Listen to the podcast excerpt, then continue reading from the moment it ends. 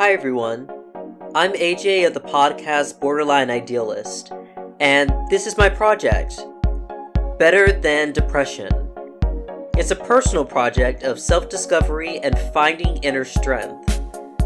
I deal with depression every day, and though I take medication and seek therapy, I still need a way to remind myself that I am more than these dark thoughts and these dark feelings.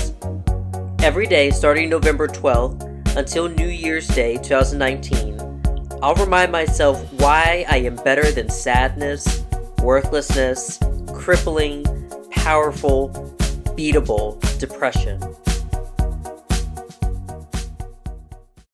Today is not a day to be depressed because I had lunch with Chris. Say hi, Chris. Hi. and it was great. We went to Wendy's and we got to sit around in, in public public with people staring at us. so as introverts, that's always great. But it was really nice, and I'm glad that he was there with me. Usually, I'll I'd be sleeping right now or having lunch by myself.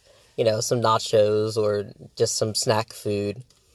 But I was very happy that he surprised me and, and took me to lunch. So, hey, AJ, don't be depressed today. You have a great husband and I know I keep reminding you of that, but you have to remember that because he does wonderful things with you and he'll take you out to lunch and probably cook dinner for me tonight, right, baby?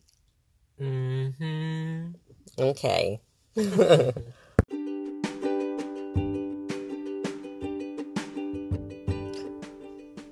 Check back tomorrow to hear a new episode of Better Than Depression.